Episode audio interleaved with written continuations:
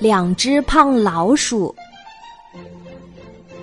鼠老大和鼠老二在屋梁上戏耍，一不小心，他们一起掉进了一个大米缸里，真是因祸得福。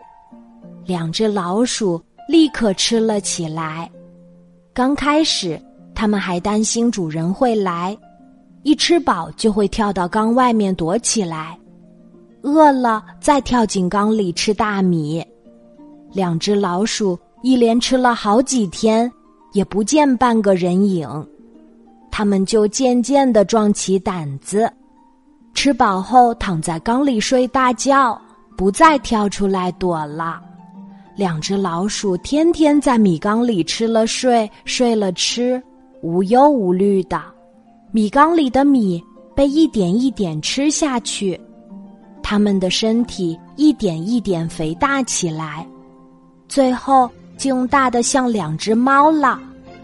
舒服的日子过久了也会腻味。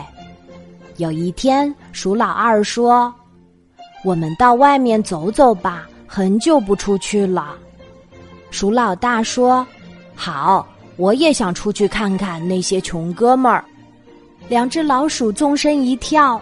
以为轻易就能跳到缸外，谁知却噗噗两声，撞到了缸壁上，落回了缸里。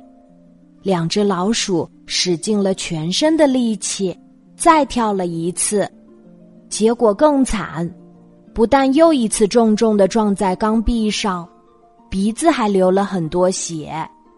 以前稍微一用力就能跳出去的。今天怎么跳不出去了呢？两只胖老鼠仰头望望缸口，又互相对看一眼，发现它们跳跃的高度已经不及原来的三分之一了。鼠老二问：“这可怎么办呀？”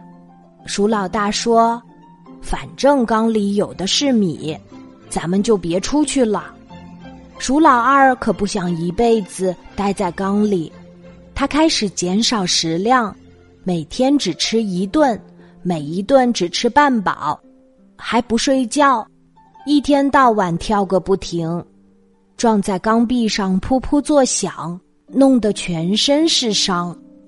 鼠老大问他为什么要折磨自己，鼠老二说：“我在节食减肥，我很想跳出去。”可鼠老大照样大吃大睡，还嘲笑鼠老二有福不会享。鼠老二一天天消瘦，他的弹跳力却一天天增强，跳得越来越高。终于有一天，他奋力一跃，奇迹般的跳出了米缸。这个时候，缸里已经没有多少米了。鼠老大也迫不及待的想跳出来。可他早已臃肿的像一头小猪，别说跳，就连走路都必须像皮球一样慢慢滚动。结果鼠老大吃完缸里的米后，就活活饿死在大米缸里了。鼠老二虽然历尽艰辛，遍体鳞伤，却成功的回到了自由世界。